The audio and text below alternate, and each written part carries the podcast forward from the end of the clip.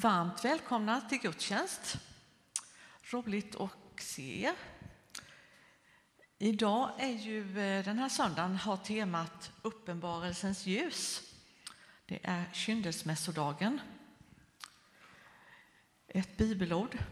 Jesus säger i Johannes 8 och 12 Jag är världens ljus. Den som följer mig ska inte vandra i mörkret utan ha livets ljus.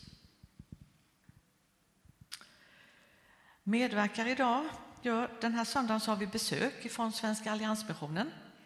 Lars-Gunnar Jonsson, du är särskilt välkommen. Under våren nu så är ju SAM-pastorerna runt lite i kyrkorna och predika under temat Vi ber och ger till SAM. Vi kommer också att få information här i en film om SAMs arbete. Organist är Kerstin Nilsson Henrik Karlstedt kommer att läsa bibelord och jag själv heter Eva Berntsson som leder mötet. Lite pålysningar. Det är insamling idag då till eh, Svenska Alliansmissionen. Och efter gudstjänsten så är ni välkomna på kyrkfika.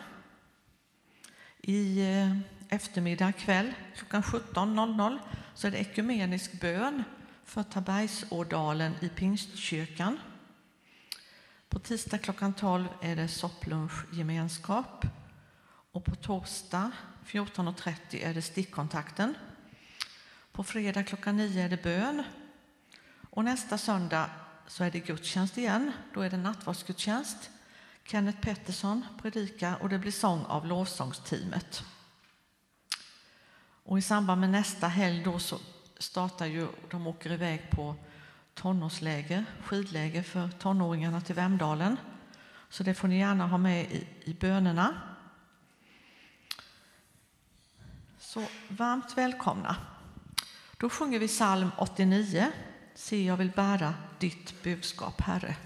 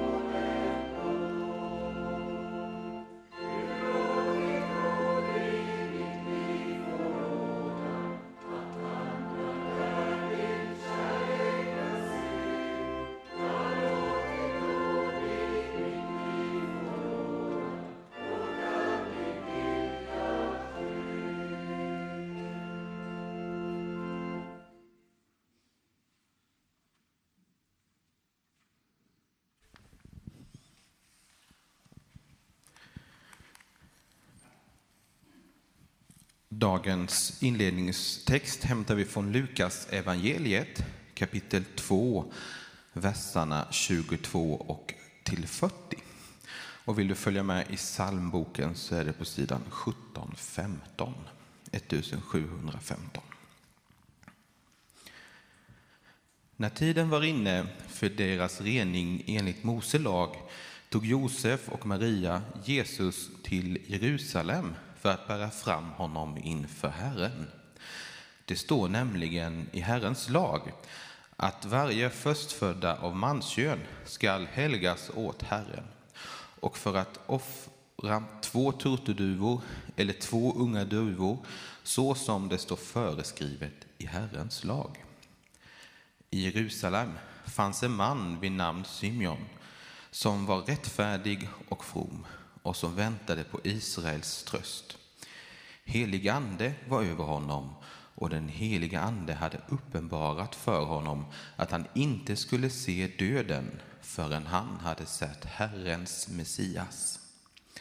Ledd av anden gick han till templet och när föräldrarna kom in med barnet Jesus för att göra med honom som det är sed enligt lag tog han honom i famnen och prisade Gud och sa Herre, nu låter du din tjänare gå hem i frid och du har lovat. Ty mina ögon har skådat frälsningen som du har berett åt alla folk, ett ljus med uppenbarelse åt hedningarna och härlighet åt ditt folk Israel. Hans far och mor förundrades över vad som sades om honom, och Symeon välsignade dem och sa till hans mor Maria detta barn ska bli till fall eller upprättelse för många i Israel och till ett tecken som väcker strid, strid. Ja, också genom din egen själ skall det gå ett svärd för att många innersta tankar skall komma i dagen. Där fanns också en kvinna med profetisk gåva, Hanna, Fanuels dotter av Asches stam. Hon var till åren kommen som ung hade hon varit gift i sju år. Sedan hade hon levt som änka och var nu 84 år gammal. Hon vek aldrig från templet utan tjänade Gud dag och natt med fasta och bön. Just i den stunden kom hon fram och hon tackade och prisade Gud och talade om barnet för alla som väntade på Jerusalems befrielse.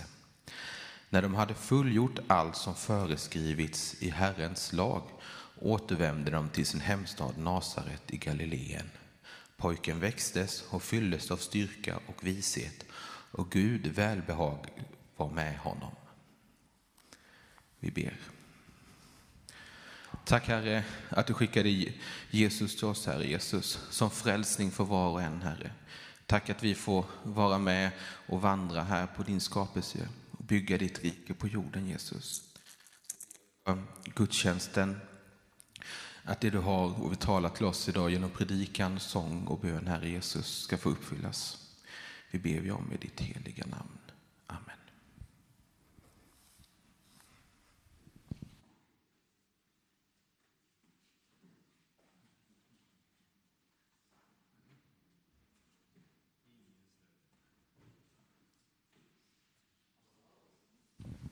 Hallå, hallå.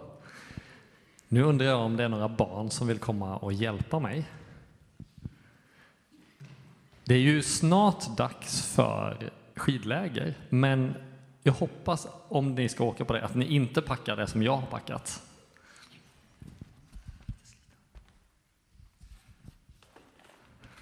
Eh,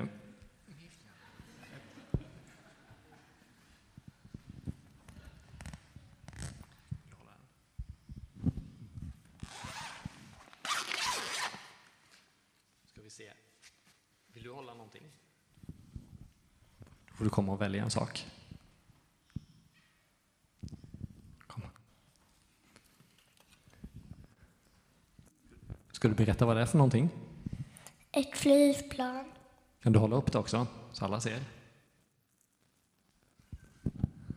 Eh, vem, vill ha, vem vill mer hålla någonting? Alma, vill du hålla någonting? Då får du välja någonting här.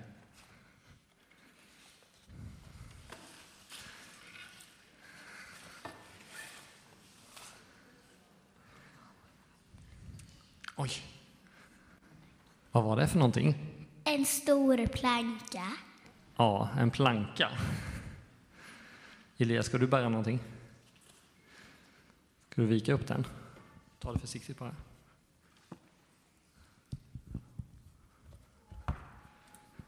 Och vad är det för någonting? En, en spelplan till diamanten.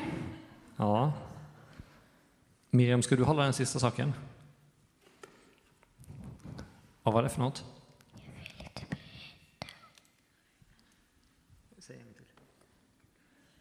Nej, du vill inte berätta. Ska pappa säga att det är en vattenkanna? Jaha. Är det någon som har någon aning om vad som ska bort? Alma, ska du börja? Flygplanet. Flygplanet ska bort. Varför då? För... Jag kommer inte ihåg. Nej. Nej, det var faktiskt inte rätt. För det fanns några flygplan då. Nej, just det. det. Det är en bra gissning, men nej, det är inte flygplan som ska bort. Eh, ska du, vill du gissa? Spelet. Spelet ska bort. Varför då? Eh, Jag vet inte. Nej, det var faktiskt inte den jag hade tänkt. Vattenkannan. Varför då?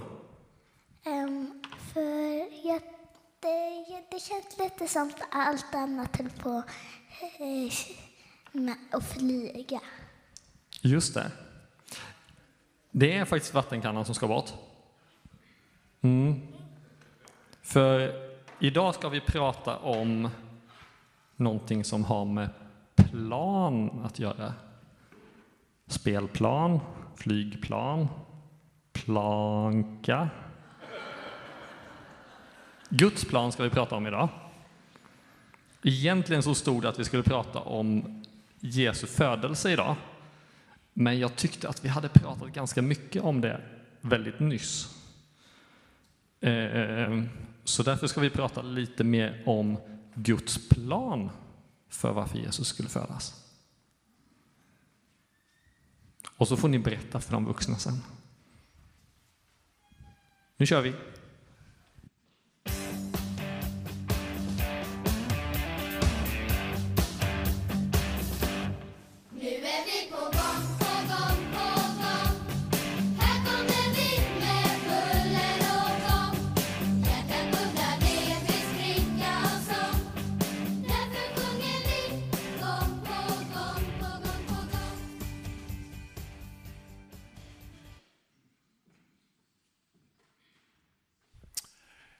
Det där var ju härligt. Vi ger dem en applåd.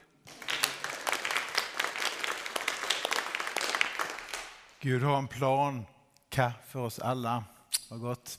Lars-Gunnar Jonsson heter jag. Jag jobbar på Svenska Landsmissionen och eh, jobbar där på den nationella avdelningen. Och eh, har ju varit här flera gånger tidigare, men det är jätteroligt att få vara här igen. Och idag så ska vi alltså också då få, få möjligheten att göra en insamling till Svenska Alliansmissionens arbete. Eh, vi eh, ska få se en film här och eh, efter det ska jag komplettera med lite information också. Men det är en film som på, ska försöka berätta något av det som Svenska Alliansmissionen står i. Och I ert fall så är ni ju dubbelanslutna med Equmeniakyrkan också, så ni får ju mycket information och finns med i ett väldigt brett arbete. Men nu får ni se lite av Svenska Alliansmissionens arbete.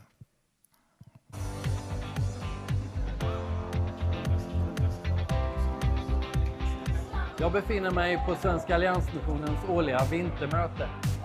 Här samlas pastorer, ungdomsledare och andra församlingsanställda och ledare. I år pratar vi om den första kärleken. Den som församlingen i Efesos uppmanas att komma tillbaka till i Uppenbarelseboken. Det handlar om kärleken till Jesus och till varandra. Vad betyder det för oss idag? Och hur kan vi göra så att fokus inte tas från Jesus och missionsuppdraget? Det är saker vi kommer att fördjupa oss i här på vintermötet, som är ett av SMs årliga arrangemang. Nu påbörjar SAM en period när vi lägger ett extra fokus på frågor kring evangelisation och församling. Hur blir vi mer missionella i vår vardag så att vi kan leda människor till att ta emot Jesus och formas av honom? Hur hjälper vi unga att grunda en tro som håller hela livet?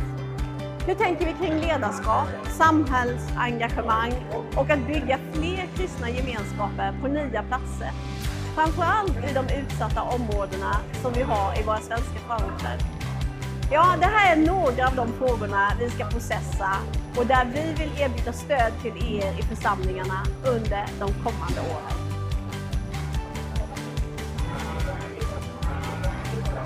Varje år får jag och alla andra pastorer träffa Anna som är församlingskonsulent. Och vi pratar om min tjänst, om församlingen jag jobbar i, om min vardag och annat som känns viktigt. Och hon kan ge sitt perspektiv och stöd in i min situation. Vi kan också som församling få rådgivning och hjälp i administrativa frågor, i konfliktsituationer eller annat som man kan hamna i. Jag utbildade mig på ALT, Akademi för ledarskap och teologi, för att bli pastor. Och nu jobbar jag i Opalkyrkan. Och jag har haft Caroline som ALT-student hos mig när hon har gjort sin församlingspraktik. Hon examinerades i somras och nu är vi kollegor.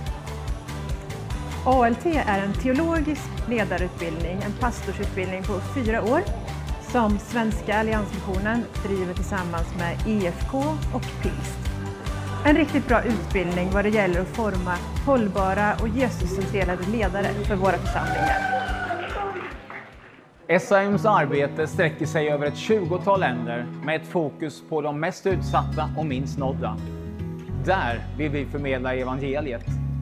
Just nu satsar vi stort på entreprenörskap, framförallt i södra Afrika där fattigdom och utsatthet präglar samhället. Vi vill bygga långsiktiga och hållbara vägar till egen försörjning och matproduktion.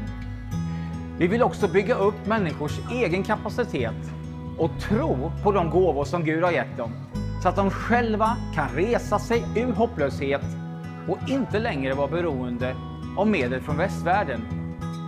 Vi tror det är viktigt att styra vårt arbete i den här riktningen. Att förkunnelsen av evangeliet också handlar om upprättande av människors värdighet och självständighet.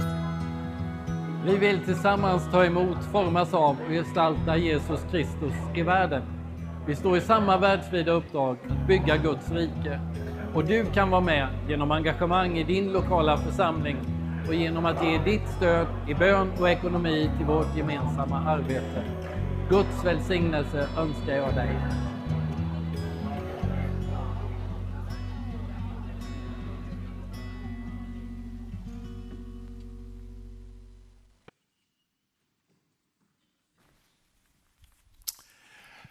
Där fick ni ett eh, lite inblick i vårt vintermöte som vi hade veckan som gick och som då samlar våra pastorer till inspiration ett dygn lunch, från lunch till lunch. Kan vi säga då ytterligare här några saker och arrangemang som är på gång framöver också. Det nämndes ju här då i filmen här att fokus det här året och nästa år det är evangelisation och församling där vi vill uppmuntra och stödja varandra i det viktiga arbetet att sprida evangelium om Jesus Kristus. Också ge oss frimodighet i detta och trygghet i detta, att få vara Guds barn och förmedla det precis där vi är i vår vardag, i det som är vårt liv. Ett arrangemang som återkommer varje vår det är det vi kallar för församlingslyftet. Det är en lördag och i år är det den 13 april. Det vänder sig dels till styrelse och församlingsledningar, till barn och ungdomsarbetare, de som jobbar med musik och alla som är intresserade. Och om man går in på SMs hemsida så ser man innehållet i den här dagen. Den inleds då med eh, en gemensam samling, för det är fem olika spår som den här dagen består av. Men den inleds med eh, en gemensam föreläsning av Britta Bolmenäs, som jag tror många av er känner igen, som numera då har motsvarande tjänst i Equmeniakyrkan som jag har. Men hon har ju tidigare också jobbat som evangelist i, i Equmeniakyrkan och senast var hon pastor i Missionskyrkan i Värnamo. Hon har också skrivit flera böcker som kanske flera av oss har tagit del av. Årskonferensen i år är den 9-12 maj. Det är så att det följer alltid Kristi himmelfärdshelgen och i år ligger den relativt tidigt. Och eh, då kom, möts vi som vanligt på Gullbrannagården. Och det är fullspäckat program som vanligt med, med gudstjänster, med seminarier, med eh, arbete, eh, många workshops som vi har och också då naturligtvis för barn och ungdomar speciella program. Och bland annat så kommer då Fredrik Lignell till oss och talar på kvällsgudstjänsterna. Och eh, en konsert har vi med Samuel Ljungblad och Bodekull Gospel och Jazz Orchestra. Och eh, mycket, mycket annat. Men det, det finns på SMs hemsida och efterhand som det eh, så att säga, fastställs programmet så rullar det på och fyller på där och ni kan följa det. Om det är så att ni är ombud till årskonferensen så är ombudsmötet på lördagen. Det kan ju vara bra att veta. Då. Men det var lite grann det som ligger framför. Vi är tacksamma för att ni eh, vill göra en insamling till Alliansmissionens arbete här och nu. Och vill gärna tacka för det redan nu. Och eh, vi har också nämna bönämnen som är speciellt just nu som vi känner för. Det är att be för våra systerkyrkor som lever med stora utmaningar. Det är både politiska situationer som en del av våra systerkyrkor lever under, men också mycket av eh, fattigdom och eh, en sån situation som eh, vi konkret behöver gå in och hjälpa till med och stödja och hjälpa på det sättet. Det var något av information. Varsågod.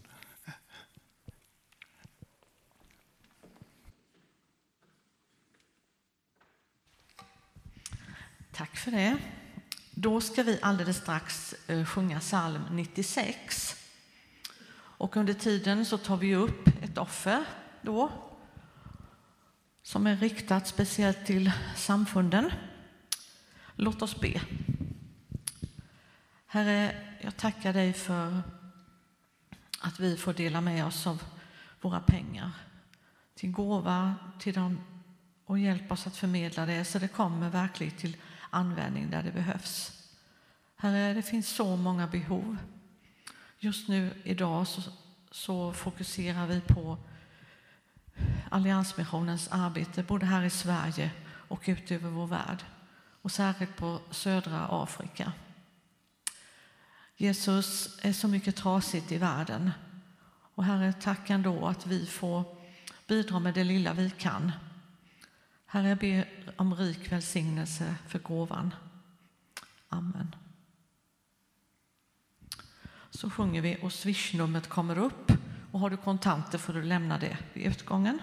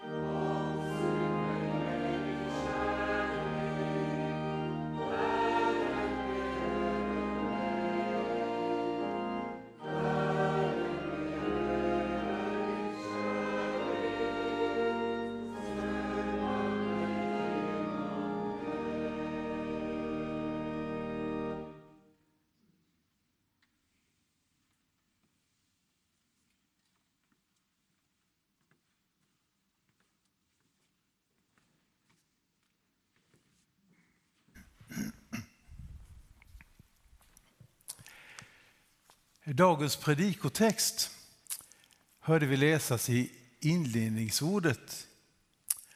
Och det är ju en väldigt vacker text på många sätt. Där vi möter eh, flera personer.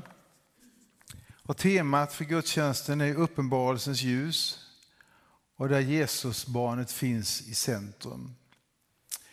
Kyndelsmässodag, kyndel är ett gammalt ord för ljus. Och när vi läser den här texten så lyser ju ljuset fram på flera sätt. Här möter vi Josef och Maria. Föräldrarna som kommer till Guds hus med sitt barn. Vi möter Symeon, den gamle mannen som väntar och längtar efter Guds löfte om att Messias, Guds son, ska komma. Och Hanna, den åldriga kvinnan, 84 år gammal, som levt och tjänat Gud hela livet. Och vi skulle kunna säga så här att den här, den här texten lyfter fram, jag skulle vilja använda tre ord, eller tre punkter. Det första är längtan, det andra är trohet, det tredje är goda vanor. Om vi börjar med längtan så möter vi Simeon, den äldre mannen som kommit till templet och man förstår att det är en person som har längtat. Längtat efter att få uppleva den här dagen då han får se Guds Messias komma till jorden. Vi vet inte hur gammal eh, Simon är, men eh, vi förstår att han är en äldre man. Och han har fått ett, ett löfte av Gud. Att han ska, han ska inte lämna det här jordelivet förrän han fått se Jesus Kristus födas. Och vi kan ju bara ana vad det innebär för honom. Och längtan att få möta Jesus, det är något vi alla får bära på. Och få leva i. Och ständigt leva i. Att leva i längtan. Och jag tänker så här att när det gäller ordet längtan så tror jag vi alla på något sätt längtar efter någonting. Det kan vara väldigt olika för olika människor. Men längtan på något sätt att vi har något för ögonen eller något för sinnet som gör att vi ser framåt och har önskningar inför det. De här, den här längtan kan te sig olika för olika människor. Den ter sig olika för oss i olika tider i livet. Men på något sätt så finns det och bär oss en längtan. Och den största av längtan det är att också få bära en längtan att få möta Jesus Kristus. Men när vi ser ut över vår värld och tänker så är det nog mycket annat vi längtar efter också. Det är så påtagligt idag att vi längtar efter att det skulle vara mer av godhet, ljus och goda krafter tydligt verkande över vår värld än vad det är. Det känns att det är allt för mycket just nu som är mörker.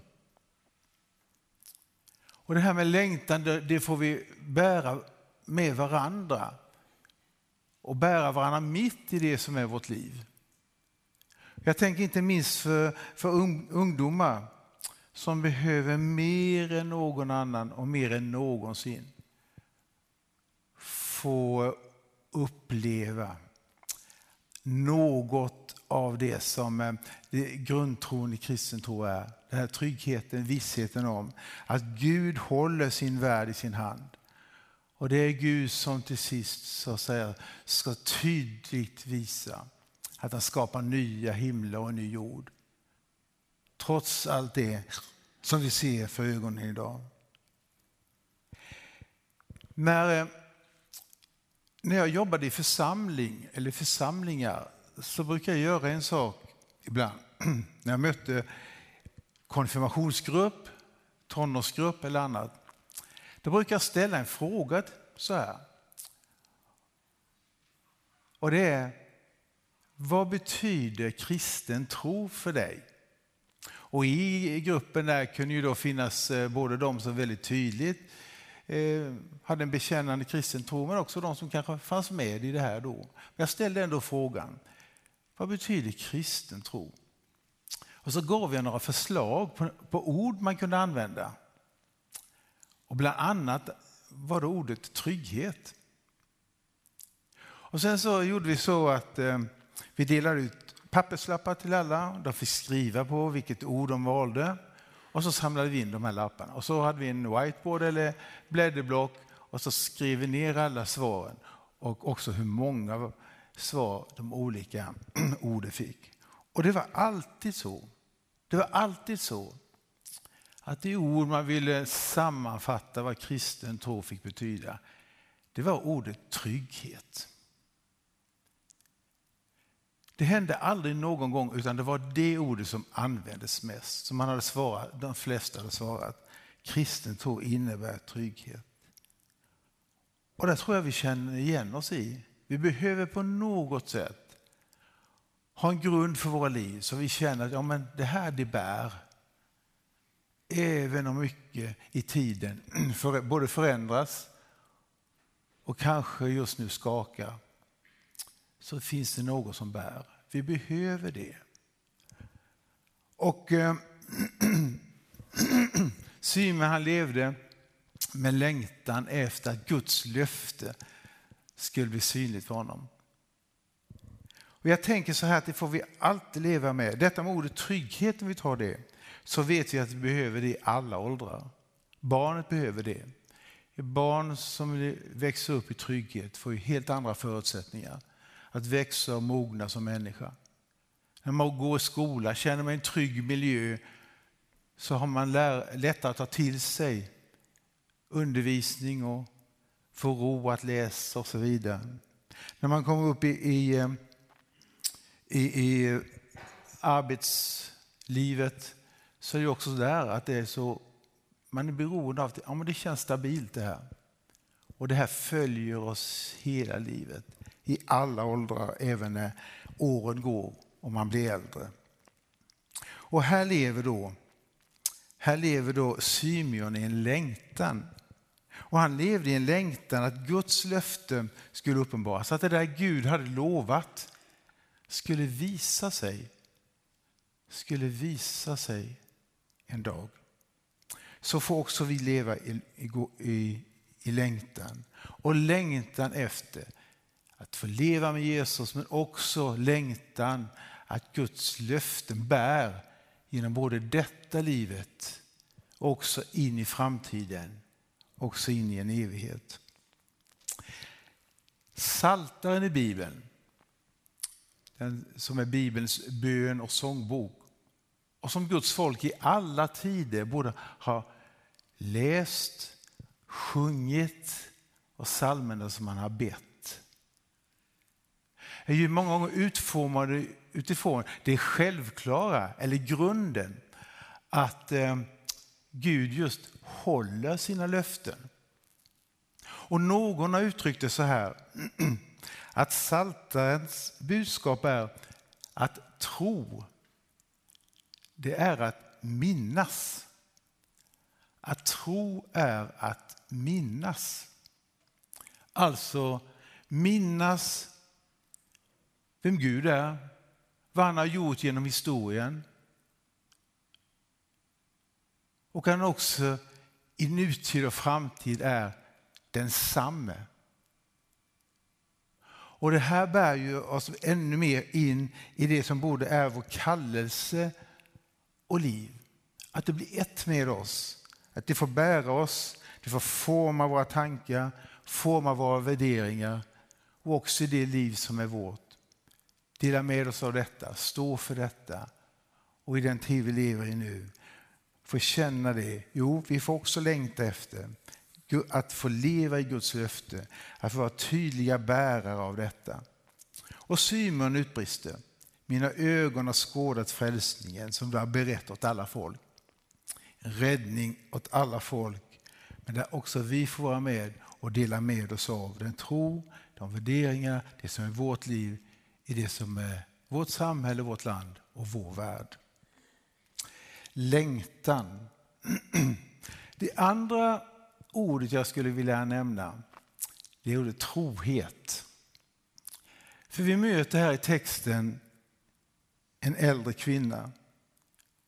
Hon var 84 år gammal, står det. Och det berättas om henne att när hon var ung så hade hon varit gift i sju år. Och efter det så hade hon tjänat Gud med bön och fasta, står det. Sju år, på den tiden gifte man sig ofta väldigt ung. Och troligtvis är det så här att hon, hon blev eh, ensam innan 25 års ålder. Men efter det så bar hon på en, en, en uppgift som hon kände, det här är min uppgift. Det här är det jag eh, ska bära som min livskallelse, att be. Och det är klart att det var nog inte många som såg Hanna och visste om hennes kallelse egentligen. Och hade det varit nutid och vi hade googlat på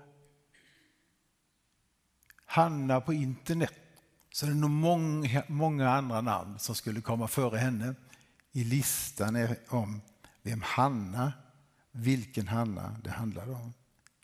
Men hon var och var trogen i den uppgiften. Och jag tycker det, det, är ganska fantastiskt att tänka det här. Människor som bär en kallelse på olika sätt. Jag vill ändå påminna oss om idag vikten av bön. Vad det verkligen är som bär i grunden. Alltså luta sig mot Gud men också känna att det här är min kallelse. Att be för bygden, be för människor, be för landet, be för vår värld. Vi kan aldrig nog förstå vad det får betyda. Och vad vore våra bygder, om inte våra fäder hade burit de här bygderna i förbön och bön som också visar sig i handling och liv. För det är ju så som man ibland brukar uttrycka det, att bön förvandlar bedjaren. För hur vi formulerar vår bön säger ju ganska mycket om oss egentligen. När vi ber, vem ber jag för? Ja, det visar ju vilka som eh, betyder mycket för mig. Det kan handla om min familj, de närmaste vännerna. Det kan handla om församlingen. Det kan handla om bygden, landet och så vidare. Vem är jag? Och hur ser mitt liv ut? Och hur tänker jag? så att säga då? Men det visar ju också när jag ber att jag tror att det finns en Gud. För annars skulle jag inte formulera en bön. Jag har tänkt på det ibland eh, jag har haft alfakurser när jag jobbade i församling. Och vi kom till det här ämnet bön. Och då förstår man att det beds mycket utanför kyrkornas gränser också. Människor som, man, man inte, som inte uttryckligt har, har uttryckt att man, man bär en tro. Men när man kommer till detta ämnet om bön så kan man få de mest fantastiska berättelser om både vad bönen får betyda för människor men också om bönesvar. Och då påminns man återigen om vad bönen får betyda. Hanna levde i detta och hon var trogen i detta. Och Det står någonting om, om Hanna också som, är, som man lätt läser förbi men som ändå är värt att notera. För det står att Hanna tillhörde Ases stam. Ases stam, det var ju så att under gamla testamentets tid så var ju Guds folk indelat i tolv stammar. Men efterhand så är det precis som en del stammar liksom försvinner och deras namn nämns inte mer. Och bibelforskare tror att det beror på helt enkelt på att de assimilerades, de liksom eh, blandades upp med andra, andra folk och liksom inte fanns längre. Och i människors tankar och funderingar så, så fanns de inte. Men i Guds ögon så fanns de. Och det människor glömmer bort och tror liksom saker och ting har försvunnit och vad människor är så har Gud koll på varenda en. Och så står det i den här texten, i en av de mest centrala texter i Nya Testamentet, att Hanna tillhörde Ases stam. De, Gud glöm, de människor glömmer, de vet Gud om och han håller oss alla i sin hand. Hon hade trohet i bönen och vi påminner varandra om att det, det, det är värt att uppmuntra varandra i detta. Både för egen del men också för vår värld. Det är, det är ju något man lär sig ganska tidigt och lever med hela livet. Och det är att de människor som betyder mest för en, de ger en mest oro. Alltså de man älskar allra mest, det är också de man är mest orolig för. Jag tror vi känner igen oss i det. Alltså, och därför kan man ju tänka så här, tänk vad väl det är att jag har människor som jag är orolig för. För det innebär ju att jag har människor som betyder mycket för mig. Och nu vänder jag på det på det sättet. Men det är ju så att om, om man har familj så är det naturligtvis barnen. Det kan vara släktingar, det kan vara nära vänner. Som liksom är, är, är en viktig del i mitt liv och i mitt pussel. Men att då veta att det här det får vara mitt liv och där får jag liksom innesluta dem i förbön. Det är något fint och något vackert. Ibland brukar jag berätta en händelse som eh, egentligen är en berättelse som ligger ganska långt bak i tiden. När jag gick på Kotteboskolan, det var ju på den tiden när SM hade Kotteboskola, egen pastorsutbildning, så hade jag en klasskamrat som berättade att han och hans bror var på väg i bil genom Jönköping. De kom söderifrån. På den tiden var det ett regemente, A6. Och om ni kommer ihåg det så såg jag E4 ut helt annorlunda då. Och just mitt för A6 på den tiden, då gick de två filerna ihop på motorvägen till en fil och så var det en skarp högerböj. Är det någon som minns? Så var det. Och eh, det där det var ju en ganska farlig, eh, eh, farlig del av E4 som, som hade många olyckstillbud i och med att det var så hårt trafikerat. Och då berättade han att han och hans bror ligger och, och gör på omkörning av en långtradare där. Och allt för sent så märker de att de hinner inte komma förbi långtradaren innan det liksom smalnar av. Men det är precis som de hinner förbi men, men eh, långtradaren hakar i deras bil. Men deras, eh, det som kunde blivit en katastrof det blev plåtskador på deras bil. Och när de kryper ur bilen då säger de till varandra så här. Vi säger inget till mamma. Hon blir så orolig då. Vi säger inget till mamma. Vad de inte visste då, det var att deras mamma satt ett antal mil söderut i Småland i ett kapell. Och när hon sitter där i bänken så känner hon att Gud talar till henne och säger så här, bed för dina pojkar. Hon vet inte vad de är. De vet inte om att de, att de är på resa. Men hon känner så starkt att Gud säger till henne, bed för dina pojkar. Så där i bänken där hon sitter, där knäpper hon händerna. Och så ber hon för sina pojkar. Pojken hade ju sagt till varandra att nej men eh, det här berättar vi inte för mamma. Men nästa gång de möttes då frågade mamma var det något speciellt som hände den där kvällen och då och då. Och då var de ju tvungna att berätta vad som hänt. Och då kunde också hon berätta sin upplevelse. Och jag förstod ju på min kompis att eh, det där det grep honom väldigt. Att Gud så att säga på så sätt hade, hade låtit hans mamma bedja för sina pojkar. Och jag kommer ihåg det också så jag blev väl påverkad jag också. Och ibland brukar jag påminnas om den där berättelsen. För jag tror vi känner igen oss i detta. Och det är nästan som, vi ska inte kalla det för kvinnlig intuition, men, men detta med att Gud använder människor för eh, att bedja och man kan få en förnimmelse av att just nu är en speciell situation. Och det var det de var med om där.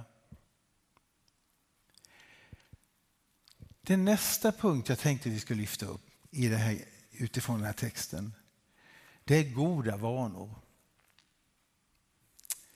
För här finns de här två äldre vännerna i, eh, i templet, Symeon och Hanna.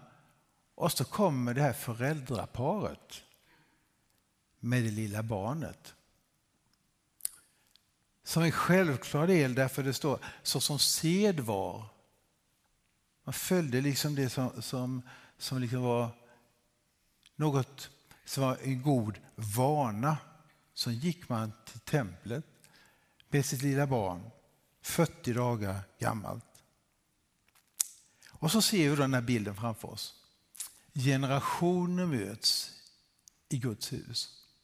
Och det ser vi här i Taberg idag. Och sen de härliga barnen som eh, fanns här i början av gudstjänsten som nu är på söndagsskolan. Det finns olika åldrar här. Precis som det ska vara i Guds hus. Och detta med goda vanor. Tänk vad det betyder och för vad, vad det, hur viktigt det är. För vi bör, måste vara rädda om vår inre människa. Det vi lär oss som barn betyder mycket. Och vi försöker lära barnen goda vanor. När jag var liten fick jag lära mig att man ska borsta tänderna, om man ska bädda sängen. Tänk att det har jag gjort hela livet sen. Och det enda gången jag inte bäddar sängen, det är när vi ska byta lakan, för då river jag upp den istället och slänger dem i tvättmaskinen. Men det är väl märkligt vad saker och ting kan sätta sig i ryggraden av det som man får lära sig av goda vanor. Men då behöver vi också hjälpa varandra i detta med goda vanor. Det ger sig inte självt. För det med goda vanor det är det vi formar hela livet med. Det kan vara sådana här basala saker som att borsta tänderna och äta sig mätt och så vidare. Men det är också vårt sätt att leva, vårt sätt att vara, vårt sätt att bete oss mot människor och så vidare. Och här får vi som Guds församling uppmuntra varandra, hjälpa varandra. Och här får vi också vara, vara den, om man får uttrycka bas utifrån där vi känner att här, här får vi leda varandra, uppmuntra varandra och framförallt låta andra människor få uppleva och förstå att de är älskade som människor, de är älskade av Gud, älskade i församlingsgemenskap och så vidare. Och så får vi på det sättet vara bärare av något gott, precis där vi är i våra liv. Det är så lätt att anpassa sig. När man hör en sak en gång så är det en gång. Men när saker och ting nöts in så finns ju risken där att vi börjar påverkas av det där, mer eller mindre omedvetet. Och så glider man egentligen ifrån det som vi är, är eh, från början införstådda med ja, men det är detta Gud vill. Med mig, mitt liv, med vår församling, med, med, med vår värld. Och det är väl det som eh, det är det som Paulus talar om när han skriver i Romarbrevet, att anpassa inte efter denna världen utan låt er förvandlas genom förnyelsen av era tankar så att ni kan avgöra vad som är Guds vilja, det som är gott, behagar honom och är fullkomligt. Anpassa inte efter denna världen. Och det talar utifrån det då, utifrån att det finns på något sätt i Guds tanke med vår värld något gott och något fint och som vi ska verkligen lyssna in och ta vara på. Därför får vi uppmuntra varandra, både i att mötas till gudstjänst men också i allt det som är livet i övrigt. De goda tankarna, de goda värderingarna, den goda livskvaliteten, de goda vanorna. Vi mötte här i texten Symeon med en längtan efter att Guds löfte skulle uppfyllas. Han fick vara med om det. Vi mötte Hanna som var så, visade sån trohet i sitt liv, i det som var hennes uppgift. Vi får ta till oss det. Och vi får påminna oss om goda vanor som Josef och Maria fick vara en bild av. Men framför allt så fanns där i centrum också uppenbarelsens ljus. Att Jesus Kristus kom till vår värld, föddes som ett litet barn beroende av att andra människor tog hand om honom. Beroende av precis det som är att vara människa. Och här någonstans så får vi ta med oss de här tankarna från den här, den här texten. Vi får vara bärare av uppenbarelsens ljus till en värld som behöver det. Vi ber tillsammans. Jesus Kristus, Guds son. Tack för att du kom hit ner till jorden som världens frälsare och Herre. Födas som ett litet barn, beroende av det sammanhang du kom in i. Delar livet och lyfter fram Guds kärlek så tydligt och så klart så att ingen av oss behöver ta miste om det. Därför ber vi för varandra. Tack att vi också får längta efter att dina löften ska uppfyllas. Tack att vi får längta efter dig, precis som Symeon gjorde. Tack Herre att vi liksom Hanna får vara trogen där vi står. Det som är vår uppgift. Att vara en bedjare som Hanna. Kanske andra uppgifter i församling och samhälle. Låt oss vara trogna i det. Och vi ber också här att du ska hjälpa oss att ha goda vanor som gör att vårt liv genomsyras av det som vi tror på. Att det får vara också dit vi är och det vi lever. Vi ber så här i ditt namn. Amen.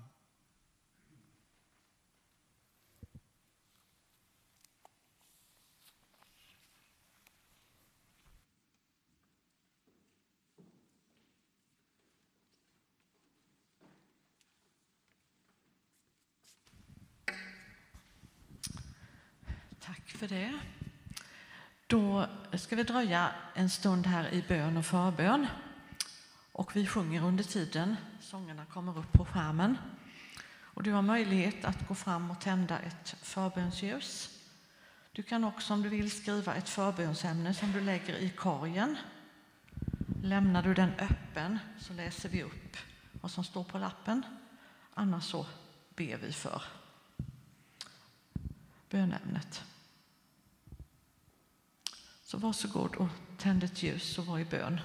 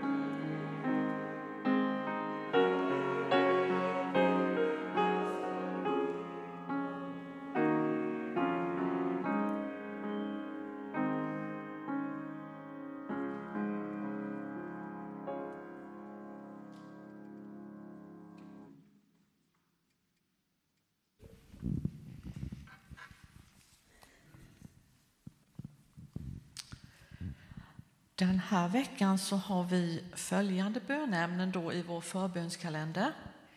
Det är att vi ber för basgrupp 11, för eh, bibelgrupper, Svenska alliansmissionen, våra folkhögskolor och aktuella saker i världen.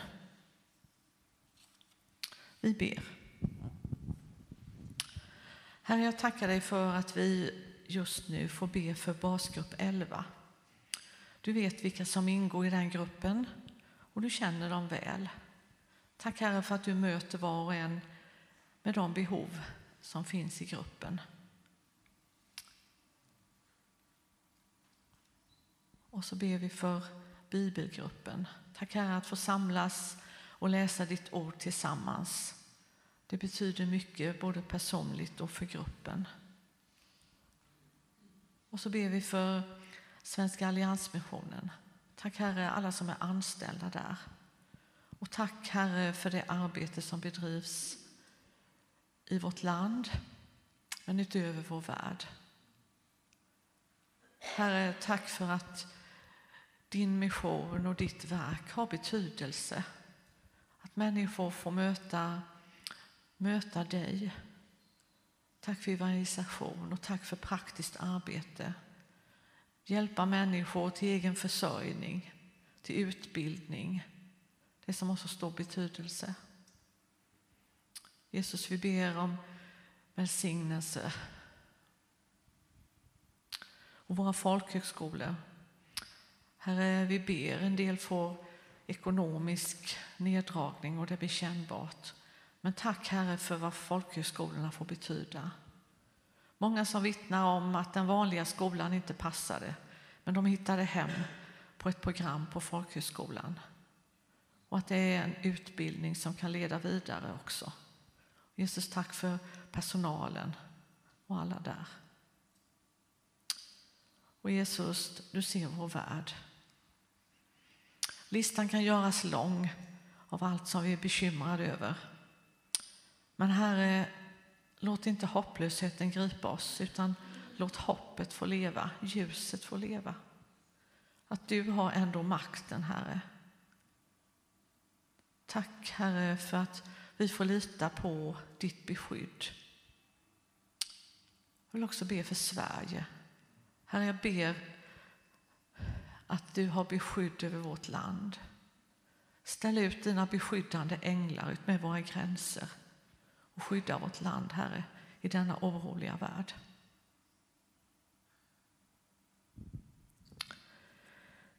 Sen har vi fått ett, ett böneämne. Familjen Holmberg, som är en barnfamilj i vår församling, är i fjällen. Och Erik körde omkull i skidbacken nu i veckan och slog i huvudet. Och han har skickat här att vi ska be för honom och hans rehabilitering. Och tacka för att det gick så bra som det gjorde. Och be också för familjen som är Johanna och flickorna. Tack Herre för att vi får komma till dig. Och just nu så lägger vi Erik i dina välsignande, läkande händer, Herre. Tack Herre för att du beskyddade honom, att inte det blev värre. Men tack Herre för att du kan läka den skada eller det som blev. Hjälp honom att komma igen. Jesus, vi ber för hela familjen, Johanna och flickorna. Tack för att de får känna att de är burna av oss i församlingen. Och framför allt, Herre, att de är burna av dig. Lägg dina läkande händer på honom. Amen. Jesus, vi får också be för andra som vi känner som är sjuka. Tack Herre för att vi får ropa till dig, att du möter i sjukdom och i nöd. Herre, du har förmåga att läka och hjälpa. Herre, vi ber för ljusen som brinner. Du vet, Herre, vad som finns bakom varje låga. Herre, tack för att du tar hand om det. Och tack för alla böner som är bädda i bänkarna. Tack Herre för att vi får känna längtan, men vi får också känna den här tryggheten som vi har hört om. Att vi tryggt kan vila i din famn, i dina armar. Att du hjälper oss varje dag. Du finns med i vår vardag där vi är. Tack Herre för att vi också får sprida budskapet om dig till dem vi möter. Herre, så lägger vi allt detta i dina, hos dig, Herre, och ber om välsignelse. Vi ber om välsignelse över veckan som ligger framför. Speciellt förberedelse för skidlägret, Herre. Att det ska gå bra med allting, både för ledarna och för tonåringarna som åker med. Om beskydd, om resan och hela veckan. I Jesu namn. Amen.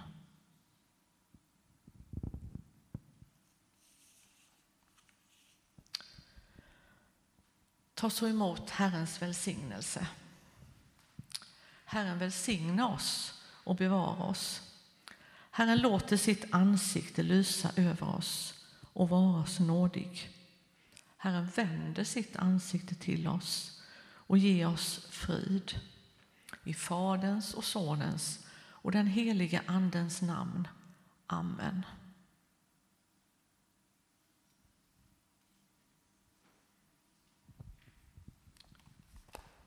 Så sjunger vi till sist eh, sången 845. Må din väg gå dig till mötes.